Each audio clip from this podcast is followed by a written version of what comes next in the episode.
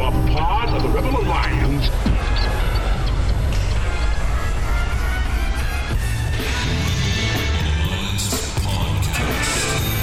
The idea of this podcast is simple discipleship.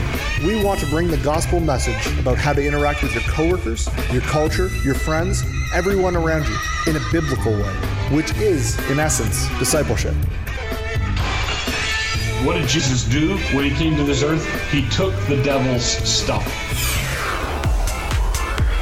The Bible actually teaches that the world is becoming increasingly covered with the knowledge of the glory of God. That should change everything in the mind of a Christian. Instead of thinking about all the ways society is failing, we should think about all the ways society must be, as Psalm 110:1 tells us, put underneath the feet of Jesus in victory. We would be honored if you would join us. Welcome back to the Rebel Podcast. As always, you got the Pooty and P Nate. The Pooty. I like to switch it around whose name I say first because I get vanilla creams. that's the worst. that is literally the worst. That's an inside joke for all our uh, all our fellow rebels. I made a joke that said I was pretending I was a female, and I, I said I like to use my creams like to keep your skin soft, and I If just you got torn explain apart it, for it it gets worse. It does get worse. I It does realized get that worse. as, I As was you doing explain it, it that's gets worse. How you doing, my friend? Uh, I'm doing I'm doing well. I'm doing even better now that we've uh, we've shared that embarrassing story for you because I feel like now the heat's on you, Have have have you been staying warm in the like Arctic temperatures we've been having recently? dude. It's so cold. It's ridiculous. I, I think we should just take a picture of us recording like bundled up because I, I think our American Americans already think we live in an igloo. Yeah. So like I just want them to know that in this week particular they're not far off. Yeah, no, it, it's been it's been very very cold. Uh, my car actually, as I was starting my car this morning, it had the like, rrr, rrr, rrr, it did start, but I had that moment of like, it's so cold, my car hates life. so, oh man, uh, so we are the Rebel Podcast, and uh, hopefully you're listening to us on your favorite uh, app uh, podcast app, uh, and hopefully you have rated us and reviewed us on that app. Uh, and uh, we are part of the Rebel Alliance Media, along with the Awakening Reformation podcast that comes out on Tuesdays, and Fathers of Faith for Covenant Kids that comes out on Mondays. Uh, check out all that content as well as blogs and cultural videos and uh, and all that kind of stuff at rebelalliancemedia.com. That'll link you to our Facebook page, YouTube, all that kind of stuff. A lot of people don't know that we have our YouTube channel up and going. We've been dropping not only podcast episode uh, video video content for our um, uh, for that, but uh, also our cultural videos and stuff. So anyway, rebelalliancemedia.com. There's lots of stuff on there, um, and uh, so check it out, including including the shop. We have a shop up uh, that's going to have merchandise, like clothing merchandise, very soon. But right now, it has uh, it has some packages of uh, teaching series, has the eschatology series, uh, a couple of the podcasts, very very cheap. We're talking a, a buck or two each. And, uh, Calendar of Nate and I. no, like a firefighter's. Uh, it's just all pictures of you preaching, me and the co- me singing worship, and then Dave just sitting there. You did you made that joke on the wrong episode because you just talked about your bubble bath with cream. So let's just get that image out of people's minds. Let's That's get let's move on to Rebel, Rebel News. News. Let's get Rebel let's move on to Rebel News. I, I have one. I don't I don't want to talk specifically about the incident because I, to be honest, there's so much news about it that it's it's hard to kind of keep up. But So much vague news about it. Yeah, that's the way. That's a better way to put it. Did you see? Um, this was a couple weeks ago. Now, there was a, a protest between like basically uh, people. Like the Make America Great Again. Yeah, the Make folk. America exactly, and it was from a Roman Catholic school, Covington High School. Right. So and it was Native young Americans. kids. Yeah, Like, yeah, yeah. And they had a confrontation. So sorry, and then the other the other one was like was it an Aboriginal rights or like I think it was just na- an uh, Native American um, march. I think um, for yeah Friday's Indigenous Peoples March. Okay. Um, and so it happened at the Lincoln Mon- uh, Monument in Washington. And the reason it's it's a good place for such a clash. oh, that's terrible. Um, but basically, what happened is that th- there was an image that was snapped, and this became like a meme shared all over Facebook. I've seen it all over the place. Twitter it was crazy. Yeah. All, all it is is just a picture of what looks like a like a young guy standing there smirking, wearing a "Make America Great" hat at a Native American. And this has sparked a media outrage. And my point, the reason I wanted to bring this up as Rebel News is because both camps in this in this situation both say this this is much to do about nothing. Right. The they said yes, there was an altercation, but that it was more of a It wasn't physical. Nobody no. got hurt. Exactly, and so like the the Native American person actually is pointing out he's an elder who apparently is a Vietnam vet who pointed out he was just trying to diffuse the situation, and then the the Roman Catholic student who's a minor, so like he he's only been quoted like vaguely, has basically said. He, he was trying to also diffuse the situation because people, you know, when you get two groups of people, People are together, shouting they're and- shouting. There's people are um, are, are thing. But what where I'm going with with, with this, I realize the same is that all the news about what this actually was about has been super vague. Where it's all it's been is like the right side saying one thing and the Yeah. left side saying this, and both sides trying to use this for their own agenda when we actually don't know what happened. Yeah, it such like the the actual. It, so it's sad because this is a rebel news item that is kind of showing us the state of news, right? Like this is part of the problem is that people don't report news and facts and what happens anymore. The reporting all has to do with how you should feel about it.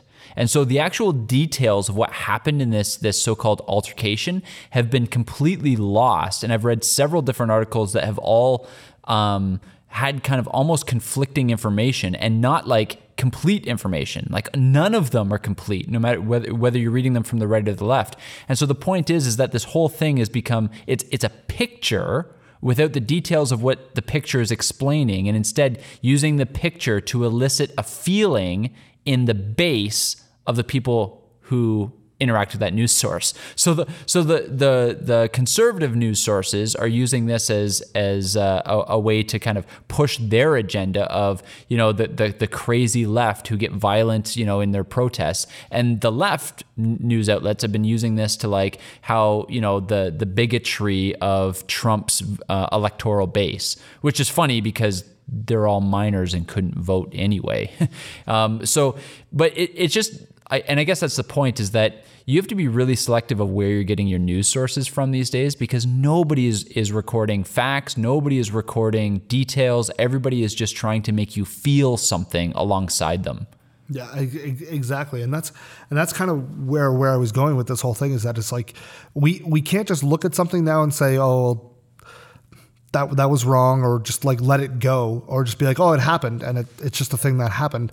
We all everything becomes a political enemy now, Yeah. it, something that's used by the left or the right to attack each other, and I don't know the circumstances here. Maybe all the the Roman Catholic stu- school kids were completely in the wrong. I'm not like they that could be the case, but we don't know that. And at the same time, is they're also children. You know what I mean? Like like Yeah. I was an idiot when I was 16. You were probably An also idiot. an idiot. I was also an idiot. But Yeah, I mean, like just because a kid's wearing a "Make America Great" hat while he's being an idiot doesn't mean that Trump supports this rally. You know what I mean? Doesn't mean that the right is all behind the actions of these kids.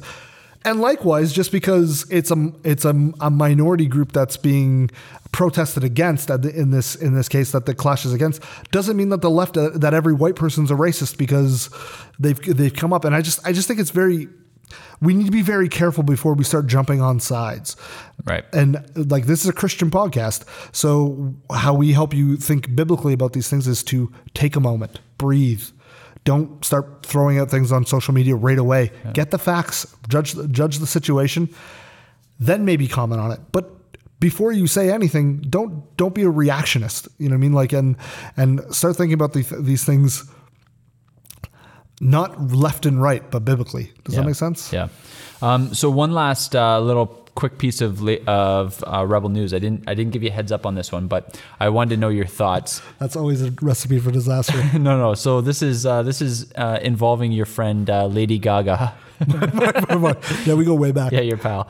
Um, so Is this the Pence thing? Yeah, yeah. So she was just uh, at a concert in Las Vegas, and she was using. I, we can't even. Sh- we couldn't play the clip if we wanted to because of the foul language she used in it. But she went on to criticize Vice President uh, Mike Pence's wife, Karen, the second lady, um, because of you know that Vice ran that article about how she was delighted to be teaching in a in an anti-LGBT school, which is a very, again, another example of bias journalism um, because her quote had nothing to do with that measure of it, just her delight at working at a Christian school.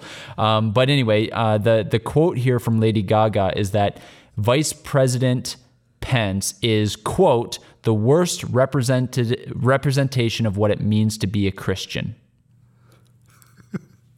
and and I, I like Okay. so this is I, guess my uh, my thought here is that so she's accusing a Christian of being the worst kind of Christian because of their stance on LGBT issues, and so th- this is kind of the um, so right. So this podcast exists to equip Christians to engage culture with a biblical worldview. So when you hear that, I- what I want to make our listeners aware of is what's happening there. This is a non-Christian telling a Christian what it means to be a Christian. This is a woman who would probably hate the concept of mansplaining, right? Like she would not want a man to explain something to her, right? Like she's a, she's an outspoken feminist, she's an uh, outspoken LGBT activist. Like imagine the the heat I would get under if I if I went on to to to say, you know what, Lady Gaga is the worst kind of insert whatever feminist woman what and if i if i went on record if there if there was anybody who who kind of used that and, and talked tried to tell somebody in the transgender community from outside the transgender community what transgender people think or feel they would be completely lambasted. And so it, it's just interesting that you're allowed to step into the Christian worldview and criticize Christians for what they believe and explain to us what we should and shouldn't believe based on your zero knowledge of our faith.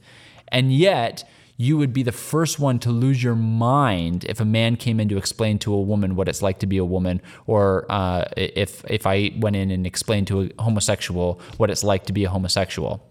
So it's just another example of the the double standard where uh, the, the the tolerance of our society has a common enemy. All of the things that are vying for our tolerance are intolerant of Christianity. Yeah. Yeah, I, I, I think I think we're well versed in the fact that I, I, I truly dislike celebrities taking platforms. Like Yeah. I, I very much Except dis- Chris Platt. Chris Pratt. Well, he can do whatever he wants. Just like, I, no, I, I, I my th- my thing with this is that it's it's so deliberate. You know what I mean? Yeah. Like she's in the middle of a concert, she's playing a song on a piano. She stops in the middle to have this like tangent rant when she's already keyed up her followers to Yeah, all- they're already on a musical emotional high. Exactly. We've all been to concerts. You get carried away. That's the point of li- like Yeah. those kind of live live shows, right? Um, and then she goes on this rant that, again, you you pointed out. I thought brilliantly. She doesn't know the the first thing about about what it means to be a Christian. Yeah. Now she probably has a loose understanding because I feel like most Americans do of what Christianity vaguely judge, is. not lest ye be judged. We got a video on that. we do have a video on that. Um, but what, like exactly, she's giving like an um, to a mass amount. She's basically preaching a sermon Yeah. against Christianity, and she would be the first one to stand up and and try to get our mics pulled off if we went to a march or to a, and preached the gospel. Yeah.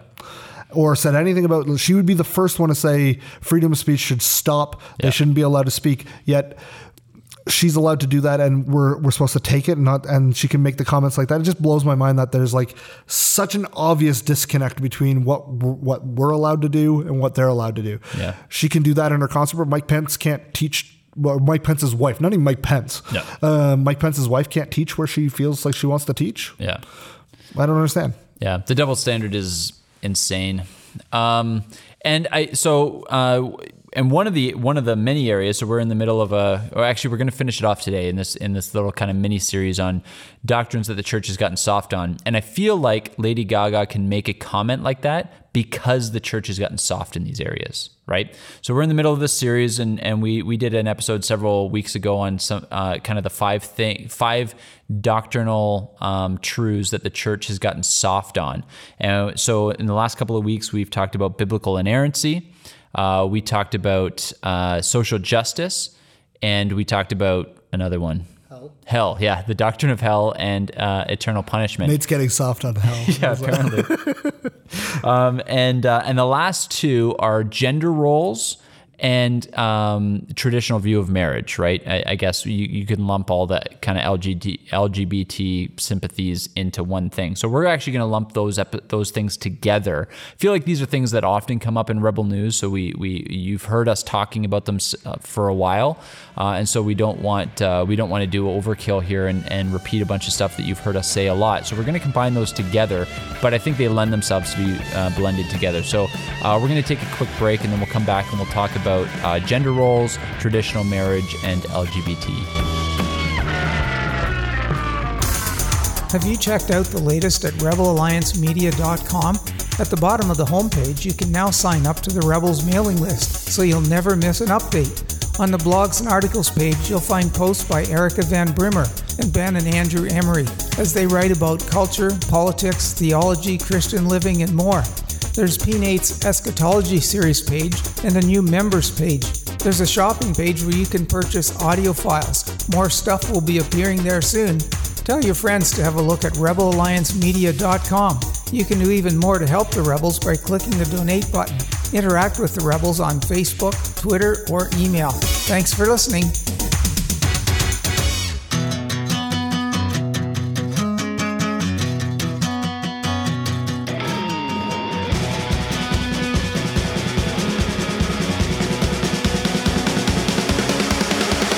All right, we're back after break, and we are going to talk about gender roles. Uh, we're going to talk about traditional marriage, and we're going to talk about uh, LGBT stuff. Uh, so, if you've been with the rebels for any given time, uh, you know that we talk about this a lot because the whole point of this podcast is to equip Christians to engage culture with a biblical worldview. And and you've heard us say this many times. We think that this this is is kind of the modern battle um, for Christians. And so no wonder the church has gotten soft on it because this makes us unpopular, right? This is this is the thing that makes the world hate us. And we shouldn't be surprised that the world hates us because Jesus said it hated him first. Jesus says, "Woe to you when all men think well of you." So we ought to be expected to be hated by our culture, by by God-hating culture if we love God. Um, but this really is the battle line. And so you see a lot of churches who are getting soft on the issue. Uh, we've done rebel news items where the uh, Presbyterian Church of Canada issued a public apology uh, for all of the ways that they've uh, suggested to gay individuals that homosexuality is outside of God's plan for um, romance and and uh, marriage. Uh, and so, you know, certainly in Canada, this this this is a battle that we seem to have lost, but there are still uh, faithful Christians trying to fight this battle. So we want to encourage you to continue fighting this battle. Um, and I think it all starts with and this is why we kind of lump these things together. It starts with a, a, a very lo- a loss of the unique way in which God created men and women, right? Um, it, it starts because we uh, we believe that equality has something to do with the value of our roles.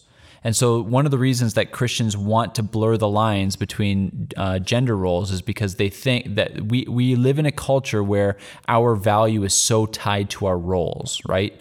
Think about it. The, the, the people who go to school the longest have to have initials in their names and you can't call them Mr. so and so it's Dr. so and so it's it's uh, professor so and so and there's even a lot of pastors who say oh I'm reverend so and so and and Lord knows if they're a doctor reverend, that's on a sign somewhere, right? We live in it. We live in a society where um, people's value is so tied to their roles, and we look up to police officers and educators and firefighters and and doctors and, and certain people because your worth is measured by your role.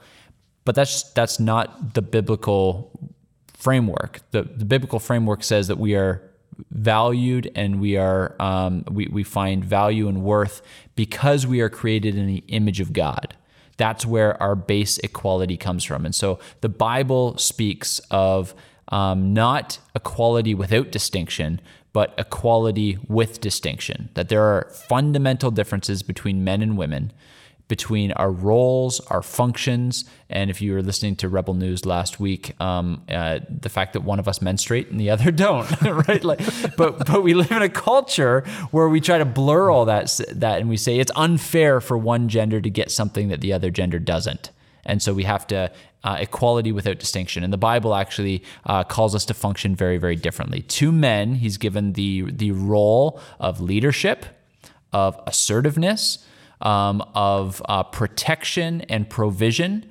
And to women, he's given the gifts of, of nurture. He's created them as helpmates. He's given them management of the home. He's given them all kinds of different things. But that alone is a controversial statement in our culture. To say that, that men's primary function is to provide for and protect the family, and a woman's primary function is to nurture and to care for the children. That's controversial in our culture and unfortunately, it's even controversial in a lot of our churches.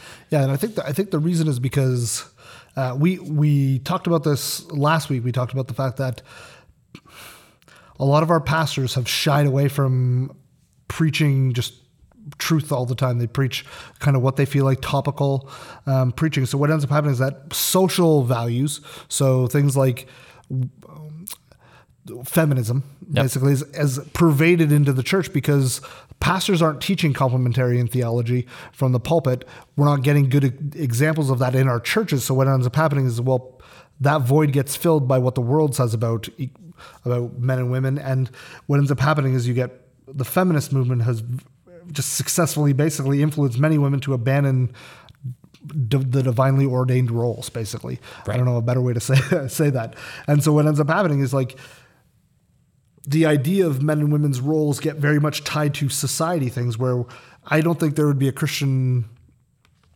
pastor who would say women shouldn't vote.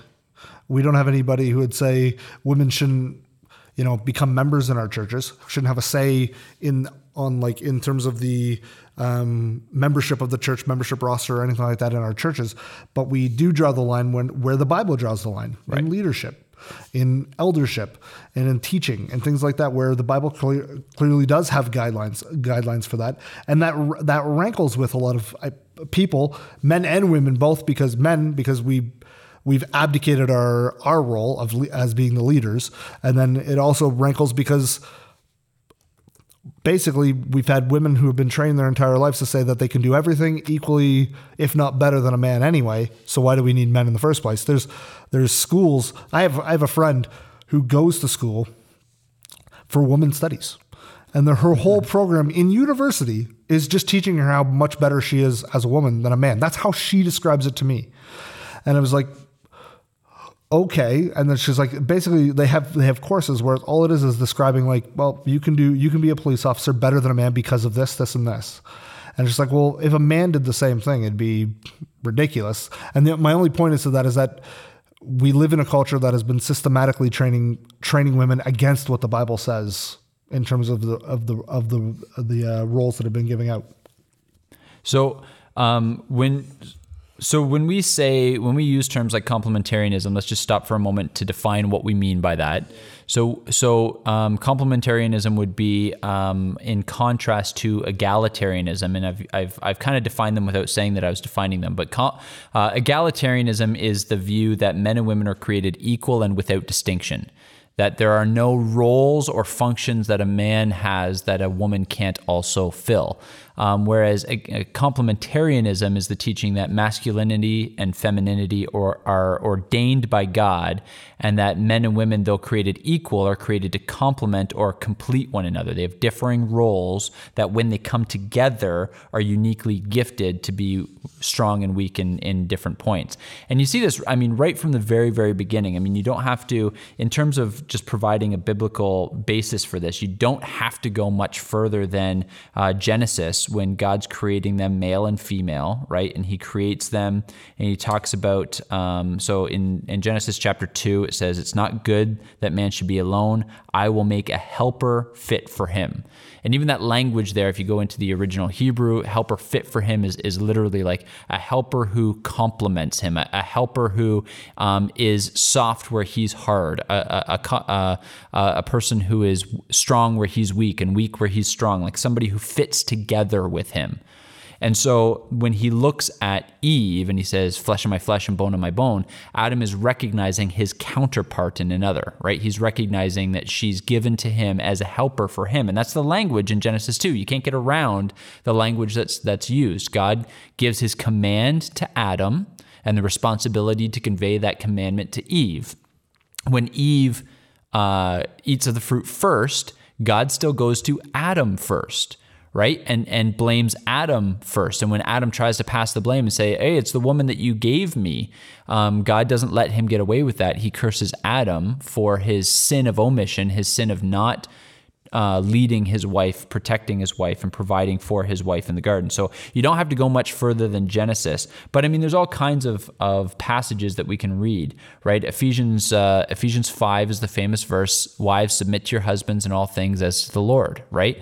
And talking about how the the husband is the head of uh, the wife, just as Christ is the head of the church. You think about 1 Timothy two, where it says, "Let a woman learn quietly with all submissiveness. I do not permit a woman to." teach teach or to exercise authority over a man. Rather, she is to remain quiet, for Adam was formed first, then Eve. So, rooted in the creation narrative, Paul is, is giving Timothy instruction on how things should be ordered in a church. He goes on to talk about the qualifications for elder, overseer, pastor, all the same word in the New Testament, that they ought to be the husband of one wife, that there's um, a, a reservation for men in the role of pastors. And so you can go through and, and we could list all of the various uh, passages. You think of uh, 1 Corinthians chapter 12. Uh, it talks about so the uh, the head of every woman is her husband. Um, and uh, you think about Titus 2, it talks about um, how uh, God has given uh, older women in the church to teach the younger women, not to teach the church, not to teach them doctrine, but again, to teach the younger women. So there's all kinds of these verses, and we can we can talk about all of the restrictive verses. Um, but I, I, say that to say this isn't just a one th- one sort of verse that we're pulling and creating a, a, theology out of. This is rooted in the creation narrative. Whenever Paul teaches on the restrictions he places on women within the family and within the church, he roots it to the creation narrative. So it's all tied together there. And what we failed to do as, as pastors is we failed to trust God's word and we we uh, look at women who are gifted communicators, gifted teachers, and and we look at them and we say, you know, it's just not fair that they can't use those gifts when the reality is is God has given those them those gifts, but they, He's given them those gifts as well as His commands for how families and churches ought to function, and so those gifts ought to be used within His confines. So that's what complementarian and egalitarianism kind of are. Is there anything you wanted to kind of add on to that? Yeah, I would basically say the. I, I like the way you put that last part. Is that like, but uh, I think the the biggest problem is that we naturally assume that because there's differences, that one or the other is lesser and right. I, like, That's right. I think I think the thing that gets lost when people are arguing about complementarian versus egalitarianism or men and women in the church is the idea of equal value, different roles. And so like but like we need to remember that both thing both pieces have value. When you look at a marriage, you use the analogy of a, of a marriage. You say, well, the a good marriage they complement each other. And I think that's I think that's a really good picture because we've all seen a marriage of two people who are exactly the same and it never works. And it's like you're on the surface, it just you just look at me like that's not healthy. Yeah. But when you see a marriage and you see one where it's like, oh well, they they they balance each other out, they round out each other, they make they make each other whole almost, and it looks it's a beautiful picture. That's what it, that's what it is with men and women. That's what it was with Adam and Eve. The woman is to basically round off the man in in a, in a, in a way by filling in a lot of the deficiencies men have. Absolutely. And men fill in all the deficiencies women have. Just because we're different, it doesn't inhibit us in either way from flourishing in our roles to the glory of God. It makes it makes the picture perfect in Right. that in that situation because we're both image bearers of of of, of God. We're both created in His image. We're just created differently. Yeah. We uh, so we had an episode where we brought Erica Van Brimmer on from the Awakening Reformation podcast, who is The weaker uh, vessel. Yeah, who affectionately refers to herself as the, as the weaker vessel from um, 1 Peter three, and uh, and so if you want to kind of hear from a woman's perspective what complementarianism is and why it's so God glorifying, I would encourage you to just go back to that episode and, and check that out. That was part of the Truth Apocalypse series. Um, and uh, and so go go back and check out our episode with Erica Van Brimmer. She did a f- fantastic job. But uh, in order to just kind of um, keep moving forward in this podcast, I, I, just want to assume that knowledge, assume people know what complementarianism is and and where it is, um, and and I want to talk about why it's so important that churches get this right. Okay, so first of all, I would recommend the book to you, Evangelical Feminism by Wayne Grudem he he wrote that book kind of as he saw the rise of feminism and the effects of feminism in the church. And that's what we're talking about. We're talking about the churches not getting the plain teaching of scripture right or finding ways around the plain teaching of scripture because of social pressures. And uh, and that that's what this whole little mini series is about. And so I, I, I want to talk about that, and I can't recommend that book highly enough. Evangelical Feminism by Wayne Grudem, um, and uh, there's a few things that I think are absolutely at stake. And so I first of all, let me just say plainly what what we believe. We believe that the primary responsibility of men in the family relationship is to provide for the family, to be a protector of the family. You and I might disagree of whether or not that means that we have weapons in the home to protect our family, but you're wrong about that, and that's okay. We can we can be uh, at us, yeah. Um, but uh, so men ought to provide for, protect, and spiritually lead. That means that he takes the initiative in terms of um, um, spiritual leadership within the home. Uh, it doesn't mean that every decision uh, get has to have the man sign off on. It doesn't mean that he gets every decision. In fact, it's very interesting that in Ephesians five it says that the husband is the head of the wife, not the hes- husband is the head of the home. And many Christians get that wrong. They talk about husbands being the head of the home, and I think the reason there's that distinction in Ephesians chapter five is because to everybody else, you ought, you and your wife ought to look like one flesh right? This is this is about you two prayerfully discerningly through conversation and even through debate at times coming to a decision together. But what male leadership looks like it's not just as tim keller says tie breaking authority but it's about the husband taking bearing the shoulder, the brunt of the responsibility for the direction that the, the home is leading. And ultimately, it does mean if a, if a husband and wife can't come to a decision, that the husband takes the responsibility and leads his wife because that's what God has ordained, and therefore that's what God will bless. Um, so we believe that that husband's primary job is spiritual leadership, protection, and provision. And we believe that the the wife's primary responsibility is to help the husband to assist the husband in leadership of the home. That doesn't just mean doing the tasks that are delegated to her. That means continually referring her children to her husband's leadership. That means not undermining her husband in, in view of her friends or in view of her kids. That means affirming and submitting to her husband's authority. It, her responsibility is also mainly in the area of raising the children, nurturing the family, and caring for managing the home. And I get that we sound uber traditional right now. We sound we sound like Little House on the Prairie right now. But the reality is is that that whole stereotype came out of a society that was far more biblical than it is now. Now, we're not saying women can't work outside the home. We're not saying that there there wouldn't be a season uh, of, of time when a, a, husband. I'm I'm at home right now with my kids on Fridays. I my, uh, my wife works on Fridays, and that happens to be my day off. I'm at home. I'm a I'm a homemaker on Fridays. I do dinner. I fold laundry. I do all that stuff, and and that's not being unbiblical because we very much have our various roles within the home. So it's I, we're not saying that men and women divide the labor in such a way as to be a, a 1960s you know um, perfect family. What we're saying is that the Bible gives primary responsibility for different things within the home. Spiritual leadership on one side, home management and child raising on the other. Um, primary responsibility to the husband or to the wife. So so that's what we would say.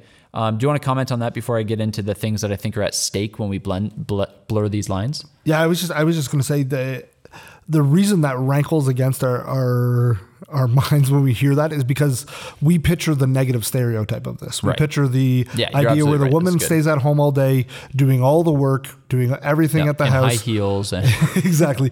Still looks great. Yeah. Um, and then the man comes home from a long day at the office, sits down on the couch. Wife brings him dinner. Wife brings him a beer, and he doesn't move for the rest of the day.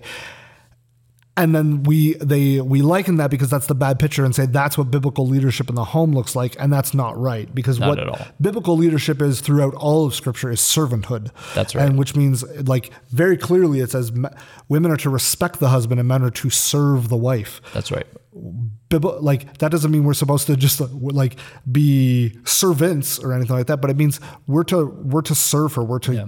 treat her with respect like christ treated the church so it looks like coming home and still having the energy to treat her well to take her out to dinner to you know play with your kids pull your share of the housework even though you've been at work all day and she's likely been home with the kids it's to help her in that in that role because you're here to complement her That's right. you're here to balance her out not to make her life not for her to make your life easier Yeah. does it make sense Yeah, absolutely. And I think that's like like newsflash, leader biblical leadership is servanthood. Right? That's what Jesus says in Mark 10. He says, Those who desire to be great among you must be your servants, right? It, and he says, The Gentiles, they lord it over you. And in other words, they practice greatness and leadership by having others serve them.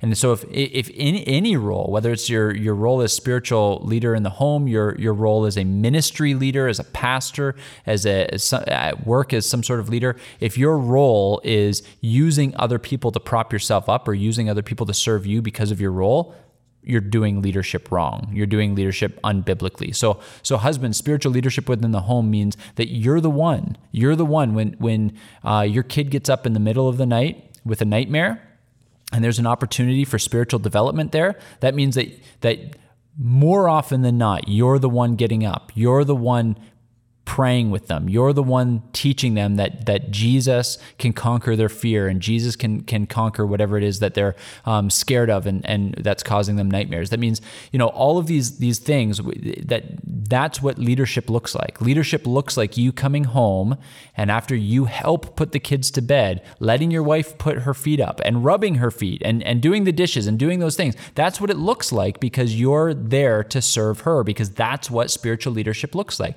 It looks like laying your life down for others. In fact, that's exactly what Ephesians 5 says. It says, "Love your wives as Christ loved the church and laid and laid down his life for her." Like that's the point. Jesus died on the cross for you. The least you can do is sacrificially serve your wife because that's what it's supposed to be a picture of. Okay.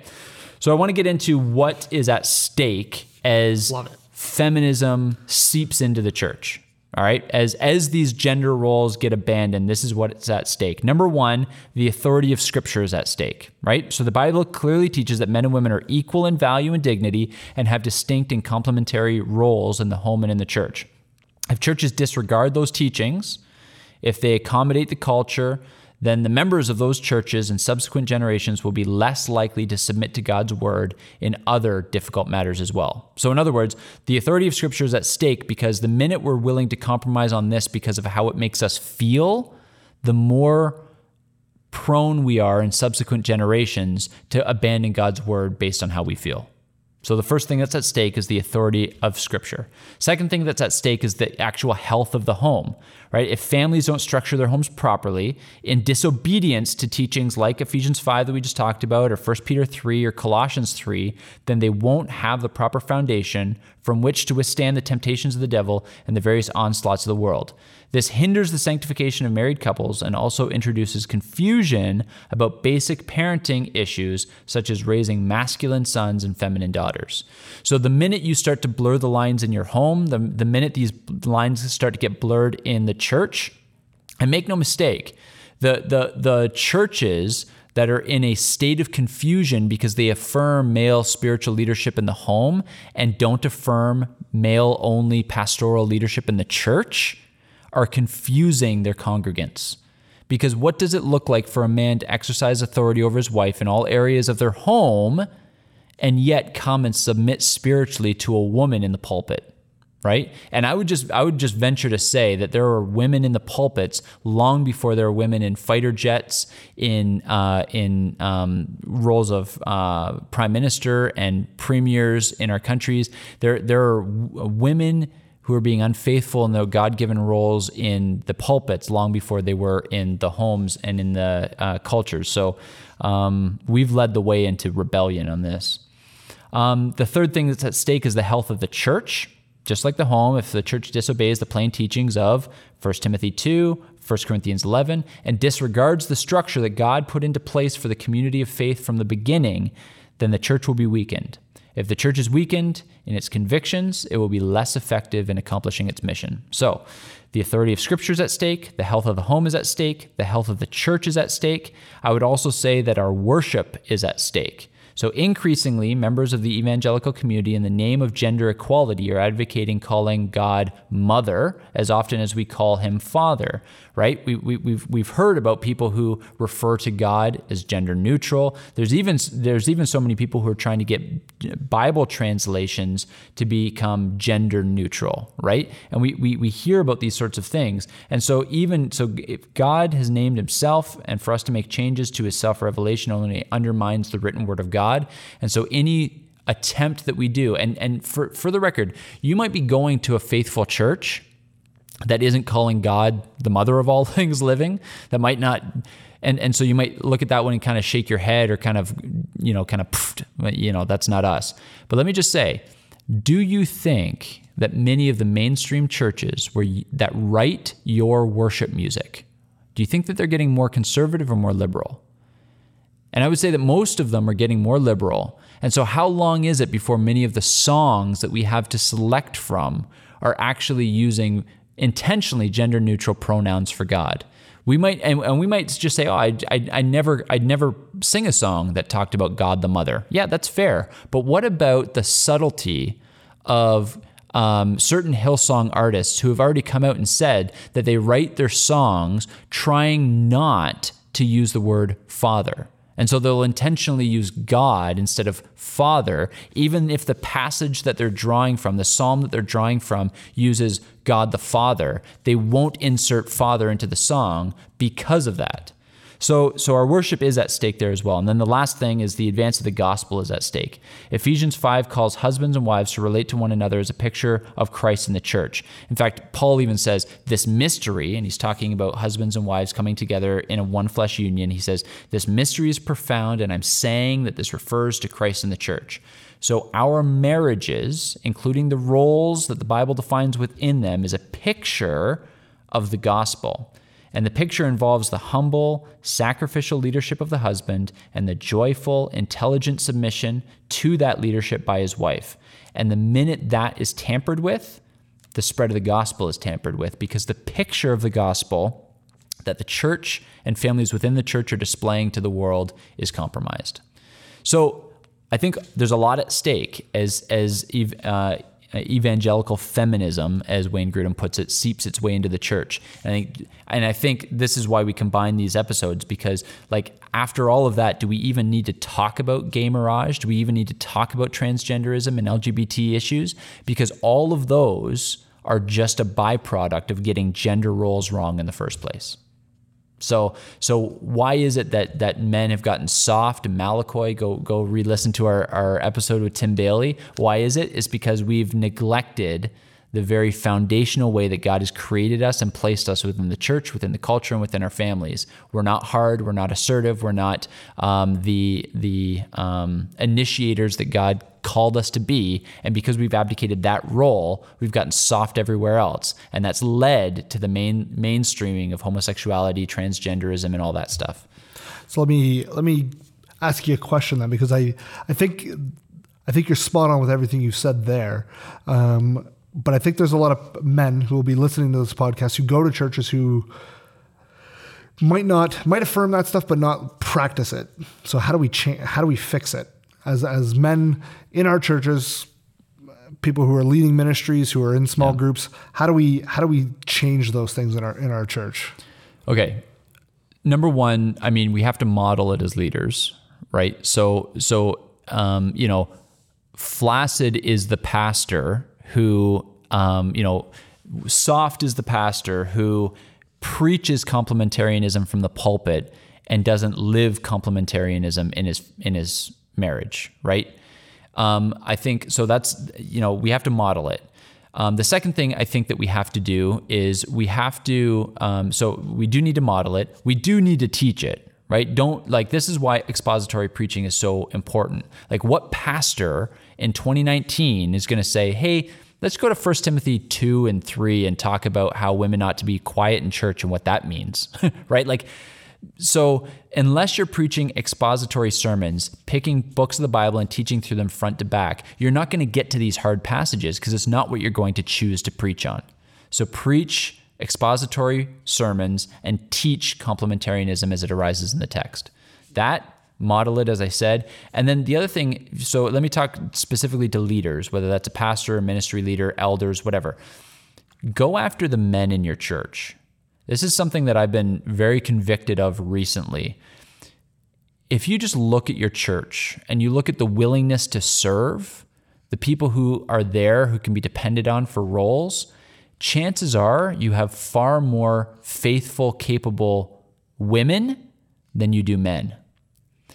And the reason for that, I think, is because we've gone after whoever's easy, right? It's the women who are sitting in the pulpits and, and their men have abdicated their roles. This is a part of the curse, right? This is this is actually what God said was going to happen as he was doling out the curses in Genesis chapter 3. He says that your that the the wife your desire will be for your husband, for his role but he will rule over you. And so he's he's he's reaffirming male leadership there, but he's saying that part of the the curse here is that women are going to be pursuing your role. And so in the church, even in complementarian churches that would not put a woman on the elders board, the sin in women's hearts will have them aspire to greater leadership wherever they can get it. And so what we have is women who are aspiring it's interesting when when uh, Paul is talking about the office of elder, and he says, "He who seeks, he, he, he, he, he, he who seeks the office of elder, uh, seeks a noble calling." Right, and and what's interesting is that I have men in my church who are capable and um, qualified for eldership, who say no when asked to serve on the elders board and they say no because they're too busy, because they don't want to give another night out of the, the week. They don't want the responsibility. Like, what is that? Men were created to bear this kind of responsibility. And the Bible actually says we have to desire that. But but men are soft and and and and lazy, and so they don't aspire for this. And the women are more than willing to step in and do the work. And so we have a whole lot of churches that function off the volunteer willingness of women. And and don't get me wrong, that is amazing that women have stepped up. And some of it is it some of it comes from the sinful desires after the fall of of aspiring to more prominent roles, but there are a lot of churches and a lot of ministries that are functioning very very well with a whole lot of women at the helm. My my problem is is that pastors are satisfied with that instead of doing the hard work of going after a man's heart. And let me just uh, encourage pastors. You can have a congregation full of women and they'll tithe and they'll volunteer and, and you'll preach to them and they'll be encouraging and it'll be wonderful. But if you if you win a woman to the gospel and she's there and she's in your church, then you've won her. If you win a husband, you win the family. And more and more, I watch so many women who come to church on their own and as soon as their kids become age where they can stay home with dad, they stay home with dad. And it's because their pastor hasn't done the hard work of going after the, the husband's heart. So um, I, I, say that to say um, that's the other reason it's happened because pastors have been too lazy to go after the men. Well, your comments can be directed to Rebel Alliance. Just teasing. That was fantastic. I did. I did. We we make the joke sometimes. You get in pastor mode on the podcast. yeah, yeah, And you you started preaching. You know, I just pulled up the pulpit, let you go. Um, that was fantastic. I think I think you. I think that's absolutely bang on. I think this is a crucial issue because yeah. this is this is the one. This is the one topic where it, it's just so much. E- you you said it. Just so much easier if we just side with the world. Yep. It's so much easier if we just ignore Timothy. It's so much easier if we just ignore the Genesis account. If we just explain that away as poetry or, or symbolic. It's so much easier because, as you said, the hard work comes at the chasing after the husband Yeah. and getting and getting them to get biblical. It's easy when there's women who are just willing to do that. You know what I mean? I think I think that's spot on. I think that's fantastic. We're the rebels. Let's wrap it up. Hope you guys enjoyed the series. Be back with us next week. Love it.